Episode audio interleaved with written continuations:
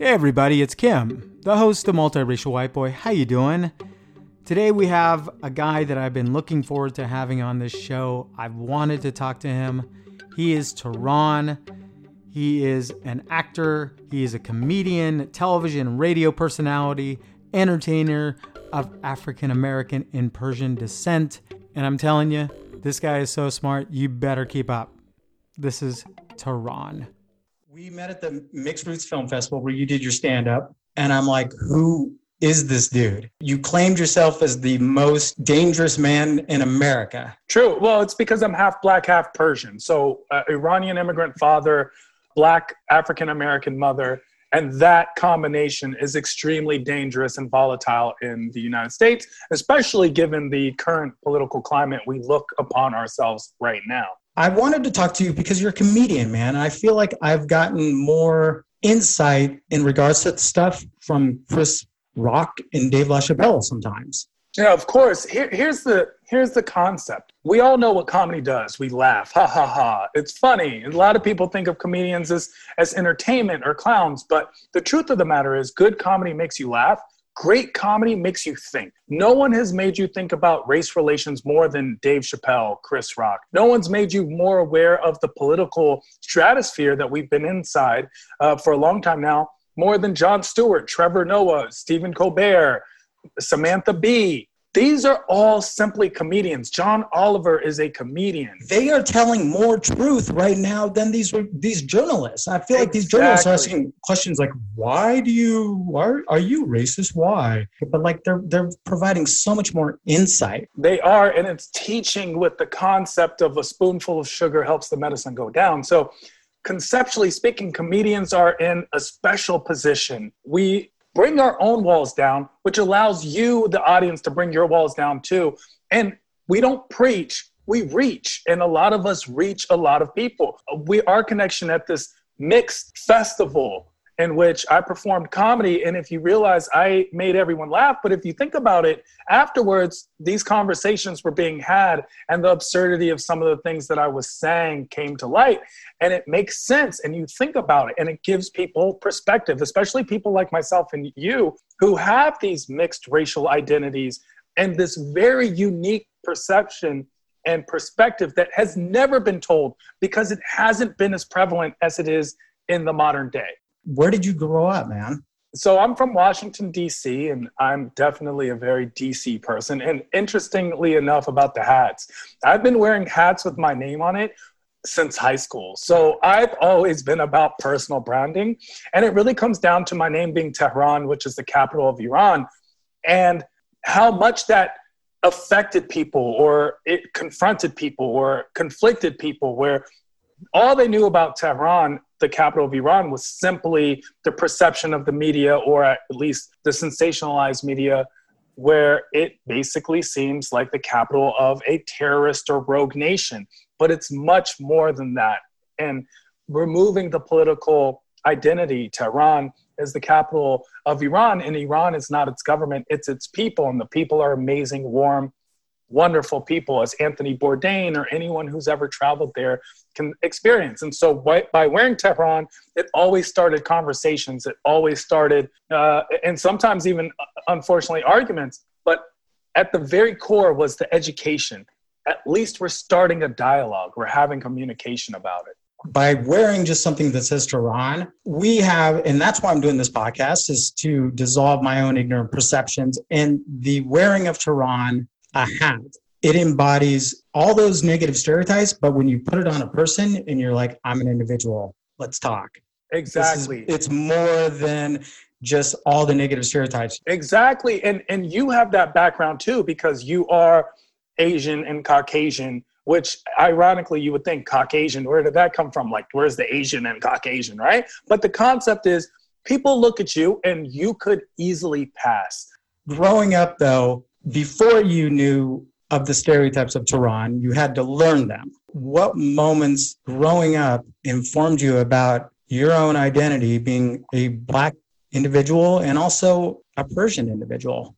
Well, it's interesting. A lot of different moments in my life brought these things to life. Uh, um, specifically, I remember specific points. When I was five, and my father was coming to pick me up from school. My father, who's very Persian looking. And the teachers couldn't fathom how this Persian man with an accent was the father of this what they thought was a singularly African American child. They could not connect the two. And my father just basically pushing through the teachers picking me up is like this is my son like he didn't even understand what was exactly going on and feeling the love in that moment that was one of those moments that stuck out in my mind uh, when i was eight and teacher and a teacher basically called me out on having Tehran as a name and purposely would mispronounce my name. And I expressed to them how even a parrot could repeat my name if I said it enough times and that they were less intelligent than a parrot. Sure, at the time I got in trouble, but it was something I stood up for. It was simply because I will not allow myself to be degraded or decimated under the guise of assimilation, right? Because that's not what we're here for. That's not even what America's about. It's not about assimilation. It's about different cultures coming together. We all heard this this wonderful myth growing up that America was a melting pot. A melting pot. A melting pot means you pour in all these ingredients and they're so combined you can't really tell the difference, but you respect it. But it turns out America's more like a salad. And if you don't like lettuce, let's throw away the lettuce if you don't like tomatoes, let's throw away the tomatoes. No. I agree with this idea, Tehran. I'm glad you brought this up because I feel like that we're now in this moment that these younger kids are pulling this veil over and going, eh, that ain't it. In other words, if you're going to take credit for all the winning and all the how beautiful and integrated we are, you got to take credit for all the bad shit as well. I agree. That's actually a, an excellent point you just made. Is that while we have this concept and notion of all these good things. We're like that family that wants to keep the secrets inside the home, oh and we God. only tell. Uh, we only talk about how great our kid is, but we forget to mention the kid's drug problem. And then it starts spiraling out of control until now the kid's on the street, just on Hollywood Boulevard, giving out hand jobs for five bucks. And we're like, wait, how did that happen? I thought I thought Mike was an all American. But that's why we need to talk about them. That's the first step to fixing any problem is awareness, awareness, and confronting the problem. So this when you advocated for your own name, a hundred percent. What was that awareness to them? How was that? How were they confronted with that? You know, it's interesting because I advocated for my name. Other kids in that same class who had who had foreign sounding names or difficult names to this particular teacher, whether it was Jamal, Jamil, or a kid named Rajiv, they all spoke up about their names as well because they were tired of hearing their names. The most beautiful thing that each one of us hears is our own name. It's the word that we've heard the longest in our lives. It's it's what we've we've connected to our identities. So in, what's in a name? Everything. Everything is in a name. And so being able for someone to pronounce or at least respectfully attempt to pronounce your name is extremely important. It's extremely important whether that person's name is Joseph, whether that person's name is Jamalallah. It doesn't matter. We as entities, as humans, should be able to respect one another and try. And yeah. so it started there. That's when my advocacy started. So, as far as being an advocate and standing up for yourself, did your parents help you do that? Or did you have to do that by yourself? Oh, I got in trouble. I got in trouble when I came home. But then when I expressed to my parents why I got in trouble, my, my parents were extremely proud of me. And I remember that. So they're very supportive of my advocacy and of my uh, self self pride and self love. They're very they've always been supportive of that. The same way that we don't talk about money, the same way that we don't talk about like you were saying what's going on inside the family, we don't talk at all about racism. And it's always unexpected when you hear it, and it's usually negative. Did you did your father or your mother have the talk with you about what to expect as given your your heritage, your unique heritage? It's interesting because each parent had the opposite talk with me, right? So my racial man, my Iranian father talked to me about what it's like to be black in America and how to be careful because he was afraid. Now that he had a black child, he became extremely or hyper aware of all the realities of black stereotypes, black confrontations with police, when I was getting my car or when I was walking to school. He was the one to talk to me about that. My mother kind of glimpsed over it, but my my father spoke to me at length about it because he was confronting his own prejudices at the time and realizing how those prejudices could possibly affect me. And on the flip side, my mother and her family spoke to me about the dangers of being Iranian and flying and not being stopped by the FBI because we lived in Washington D.C. and when I had Tehran on my license plate and all of these all of these stereotypes and they were hyper aware of it because now that they had a Middle Eastern child in their in their in their midst with myself and my siblings, now it became something that they cared about as well. And that's where we need the concepts of empathy. It's easiest when it's a close friend or family member, it's most difficult when it's a stranger. But the concept is if you're my friend, you care too. In a white, predominantly white society, can they both empathize and identify with the ongoing problems that you and your family have been facing in minorities and more specifically black people when i feel like what james baldwin said is that i don't know if i hate you and i don't know if you hate me. I don't know if you're even racist but i do know we live in a segregated society and you don't know what's going on inside my wall and i don't know what's going on inside of the other side of the wall. However so is it capable because we're so separated and we are divided. We are very divided. Yeah. we all know. And for before anyone dis- disagrees let me just point it out yeah does that make any, did that question make any sense? of course it did. Okay. It, it's easy because people love to deny that we're divided. Yet when i say compton you know I mean black people. When I say Inglewood, you know I mean black people. When I say East Hollywood or Brentwood, you know, or Calabasas, I mean white people. If I say Beverly Hills, you know I mean Iranian people or Persian people. If I say Glendale, you know I mean Armenian people. The fact that you can know this simply by the residence or geographic location of what I'm speaking of, that tells you all you need to know about American society. We are still very much divided very much divided. And it's very difficult for a white person to understand at times because it's almost as if they're so far removed. If you ask a white person, ask a white person something simple and be like, when was the last time you were the only white person at your job? Because that happens frequently to a lot of people of color, whether they're Asian, Indian, black, brown, whatever it may be, it does actually happen often. And it's not just in a privileged school or something exactly. they even feel like they, they belong less. Exactly. Let's look at it the exact same way in private schools. And here's the problem.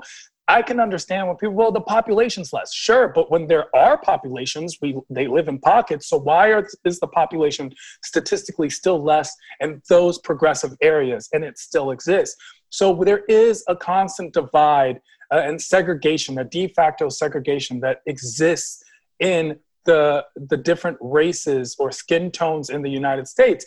But the fact is that now more than ever, what we have to look forward to is that there are so many so many non people of color allies and accomplices within these racially aware movements. There are people who, if not willing to help, are the most willing to listen. And that's something we haven't seen before historically. Now, on the flip side, this is also the most stubborn we've seen people because before you could always give the excuse that we didn't have the accessibility to information. But now we have we have the most access to information ever and yet people still refuse to listen. That is the most evil. Is it because they have such and what i grew up with as a uh, we have a precious I fundamental idea about this country that you and I bought into as children. Sure. And we still do. All these negative things that are being brought up, these atrocities, is difficult for them to wrap their head around. It's extremely difficult. And oftentimes we see accountability will always feel like an attack when you're not ready to accept responsibility. And that's where we're at in many situations where people nation and this country is not ready to accept responsibility. And that's why accountability is so difficult. it's difficult to see it's not justice for all when everyone around you seems to be getting justice. But that seems to clearly not be the case. So why the resistance? Why the resistance? It's the same way. The same person who doesn't believe Corona exists because it hasn't affected them will not believe racism exists if it hasn't affected them. Them Race- in their community or exactly. someone close to them. I've said that. Yes. A hundred percent. A hundred percent. Racism. Racism is even more of an abstract idea than corona which is extremely finite and yes and existence and scientific and yet people still denounce the existence of corona how do you think they're going to assort themselves with racism in regards to community what what was your community like growing up well it's interesting. In washington d.c and, in the surrounding suburban areas it's very diverse. Still of course in the suburbs you still do have this majority of white people white population and white people. However the concept is washington d.c itself is much more of a melting pot than most places in, in the united states. You see a lot of affluent african american families extremely educated you see a lot of affluent latinx families extremely educated you see a lot of affluent immigrant families extremely educated so it's a lot harder to dissect and discern things when you have an educated and affluent population because they have self-protection and self-awareness of their rights. It's, it's much more difficult to oppress an educated person. It's much more, which is why even during slavery, they outlawed reading for slaves. It's much more difficult to oppress an educated person, which is why in my family, and I always promote the idea as a minority, it's extremely extremely important we receive as much education and take advantage of the United States uh, educational system, which makes access much easier than it is in most places in the world. Of course, we're not counting any of the Scandinavian nations, which do everything right. But we do have access. Now the rest takes money. So we can always donate to these college funds and help each other receive education. But something that happened in DC that was very interesting is there was placism. You need to know your place. It wasn't just about race. It was also explain about placism. Place. Yes, placism. We saw placism actually in the instance of the phone caller in uh, in New York in Central Park Sarah who Cooper. called the police. Exactly, and yeah, Sarah. Christian Cooper. Uh, so troubling so disturbing that manufactured emotional incident is fucking crazy. exactly and why why was it disturbing not because something happened but because you saw a person who attempted to weaponize racism they attempted they knew the the statistical probability of conflict between an african american and the police and they exploited that fact in order to weaponize racism for their own benefit that's why that was so dangerous. This is what we mean about systemic or systematic racism, right? So the concept was wasn't just racism, it was placism. Know your place. Mm. You don't have your place is not to tell me the privileged what I should or should not be allowed to do. That was the whole conflict. This is my place. I I have Central Park. I took over Seneca, Seneca Village. We took eminent domain. And now this is ours. And you, you, you minority, you, you lesser than me, you don't have the right to tell me, the higher up in the social hierarchy, what to do, even though what you're saying is technically correct. Right. You know, I was listening to um, a guy who's a criminal justice journalist named Jamiles Lartey. He's terrific. Brilliant. You you know who he is? Yes. Okay. I listened to him on Terry Gross, and he said something really interesting. I want to get your thoughts about it because he talked about the Sarah Cooper incident, and he talked about policing, and that he didn't believe he wasn't of the onus that all cops are sociopaths. His theory was this. His philosophy was this: what you get out of what we're seeing with people like George Floyd and the ongoing police brutality it's not what you're getting in the police department. It's been an ongoing thing forever about how our value has been for black people.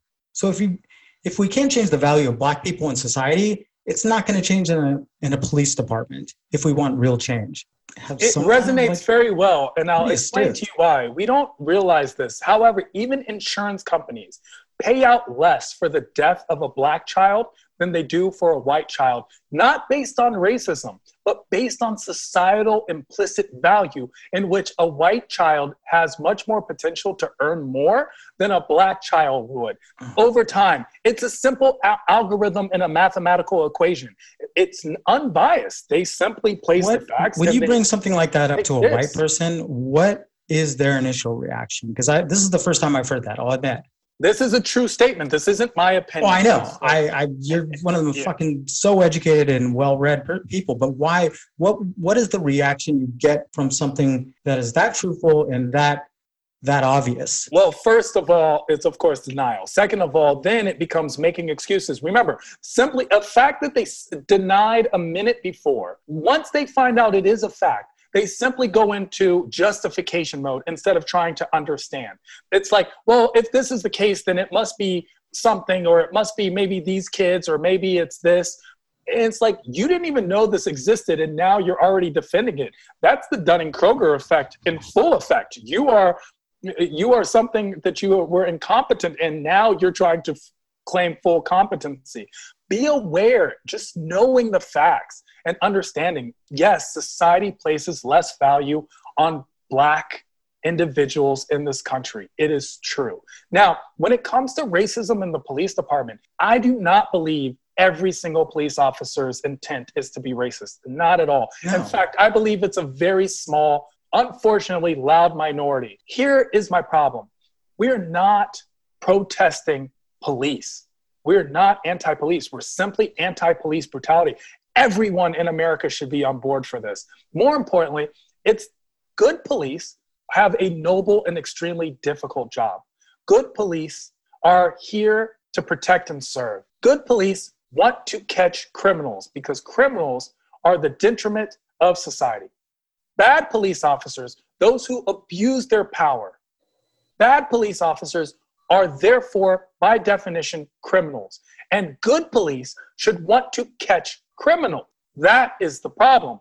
It's their silence, this blue wall of silence that's compliance. It's an enabling behavior. If we were in a family, once again, going back to that family unit and the secretive nature of it, and we had we had a family member that was doing wrong, and through our silence or through our enabling, we're allowing them to continue to do something wrong, whether it's drug use, alcohol abuse, or otherwise, then we would be just as much at fault. And we see this in psychological terms all the time.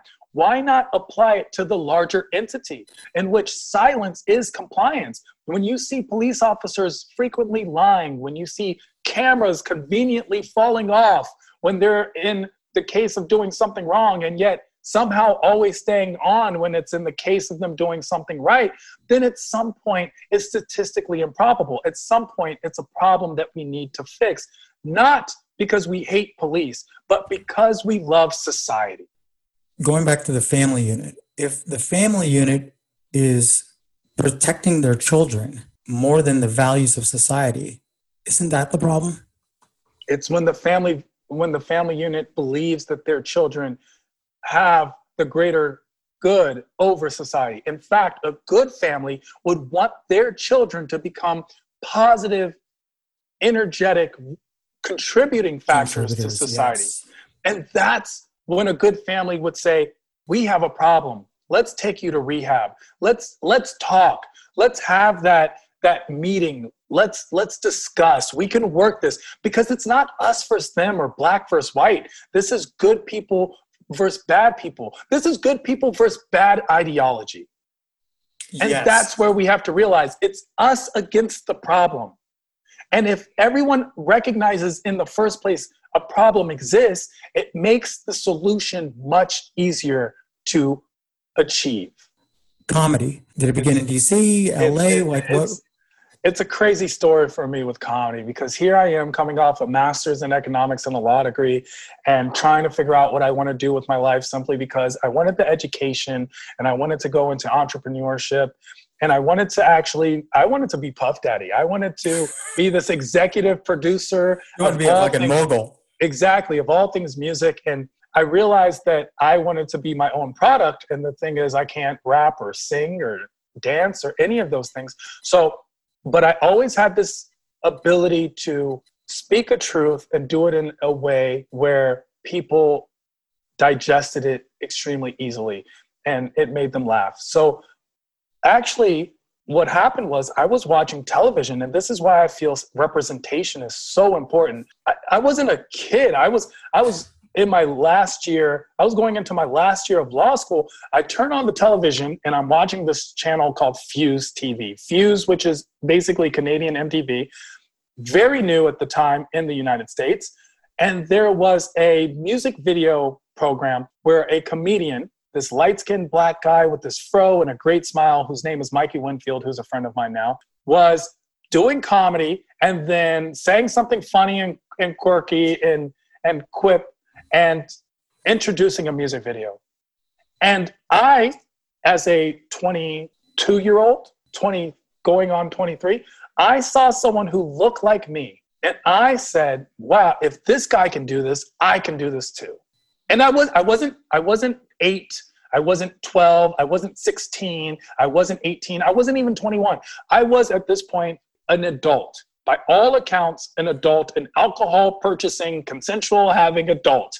And something as simple as seeing someone who kind of resembled me on television made me feel that I could do something as well. That's how important representation is. That moment when you saw that that guy, what Winfield? Mikey Winfield. Mikey Mike Winfield. E. Winfield, yeah. I think it cannot be it cannot be understated how people of color when they just see white people and we, we say this term whitewash that we when we do see someone that reminds us of us and represents us.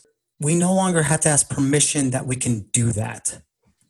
I like that. That's a great way of putting it and it's true. It's when president obama became president we saw an exponential increase of black students attending law school. That's not a coincidence. When Different World was on television, that's the spinoff of The Cosby Show, in which Denise goes to a historically black right. college university, and of Hillman, uh, this fictitious combination of, of Howard and, and Hampton combined. We see an exponential, exponential increase of black college students and black students who therefore subsequently attend HBCU. Representation is important. Representation is vital. Currently in Hollywood, with the increase of rep- representation, you still have less than 1% of all entertainers being of Middle Eastern descent. You still see less than 5.8% of all entertainment being represented by Black entertainers you still see 4%, actually closer to 4.5% now. And this is, once again, not my opinion. Thankfully, the Hollywood Foreign Press and other organizations do this as part of their own personal studies. They do, yeah. I listen, this is on Kim Masters all the time. Exactly. On They do it it's not it's not like uh, we create these numbers or it's the NAACP. It's they're they're literally just doing it for the value, and it's actually they do it for its financial value to see what programs make they, the most. Yes, exactly, because they need to know demographics. And, exactly, you know, exactly. And so we see this, and and yet there's still a complaint. There's still often a complaint. Oh, all our jobs are going to people of color. Well, to the privileged, equality will always feel like oppression. So as we we create equality, and and this is what everyone needs to understand. The most important: Black power does not mean white hate. The only reason people think that is because white power does mean black hate. It does not. It simply means equality. More importantly, it means equity. Having equity is even more important than having equality. That's when you get your best quote unquote employees, is when they also have ownership. So we're in this nation together. We're all, all of us, all of us in this together, whether we realize this or not, whether we like it or not. Right wing, left wing, same bird. Racism, sexism, which is also something that's extremely undervalued and underdiscussed. Racism, sexism, misogyny, these are all bipartisan issues. This isn't Republican or Democrat. And I wish Republicans and Democrats cared as much about this nation as they do about their own political parties. I wish they cared about being an American just as much and realizing that it's not about their political party, but what's best for this nation. And what's best for this nation is equity. Everyone having a claim to ownership and having a piece of the pie. It doesn't make anyone else's piece of the pie smaller. It simply means that we just make more pie. Ron, I'm going to end it here, but I want you to fill in the blank of this sentence. I feel optimistic about the future of Black, Indigenous, and people of color because. Because I have to. It's an obligation. It is. It is an obligation. I see the world as it is, and I feel that I feel optimistic and pessimistic at the same time, and that's where you meet the the confrontation of realism. I feel optimistic because this next generation cares more about if you like Marvel or DC than the color of your skin or the religion of your god, and so that that's what gives me hope. So I went to a couple protests, and I have been so impressed by the generosity, the kindness, the determination, and resilience of these kids. They are organized, they have something to say, and more importantly, they, they have objectives. They want things done. They don't, yeah. they're not waiting to just make, give you awareness. They want things and policies to change. And it is so impressive I listen, I grew up in a different time, man, and that's why I'm doing this. I grew up with Thanksgiving with pilgrims and Indians, you know, celebrate. I grew up with Columbus Day and not enough education about a lot of these atrocities. And these kids are bringing it to the surface and they're like wrecking with it right now, motherfucker. That's all it is. It's about because we have no choice. We're we're all in this together and and the world is we're all going through the same orbit. So for better or for worse, right now you're looking at it was the best of times, it was the worst of times. Dickens was just a couple hundred years too early in his statement. You know what, man? This was a good time. Thank you so much, dude. I let's try to get together sometime and just I'd love it. Man, you know. watch your comedy for one thing. I've always seen on the internet. Oh, you can only see my comedy on Instagram and Zoom now. Find me all over at I am Tehran, I A M T E H R A N, all across the board. And Instagram, right? Yeah. on Instagram, social media, Twitter, Facebook, anywhere you you can find someone. And of course, my uh, name is Tehran, like the capital of Iran. So if you don't know how to spell it, just watch Fox News. That was Tehran. Tehran, thank you so much, man. That was a lot to keep up with. He is one of the brightest and most ambitious individuals you will meet, and also very kind. Thank you for coming on the show, man. Again, I'm Kim Noonan, the host of Multiracial White Boy please follow us on Instagram. Just search Instagram and go to Multiracial White Boy. And again, I can't emphasize this enough. Please share the podcast, and I'll see you next week.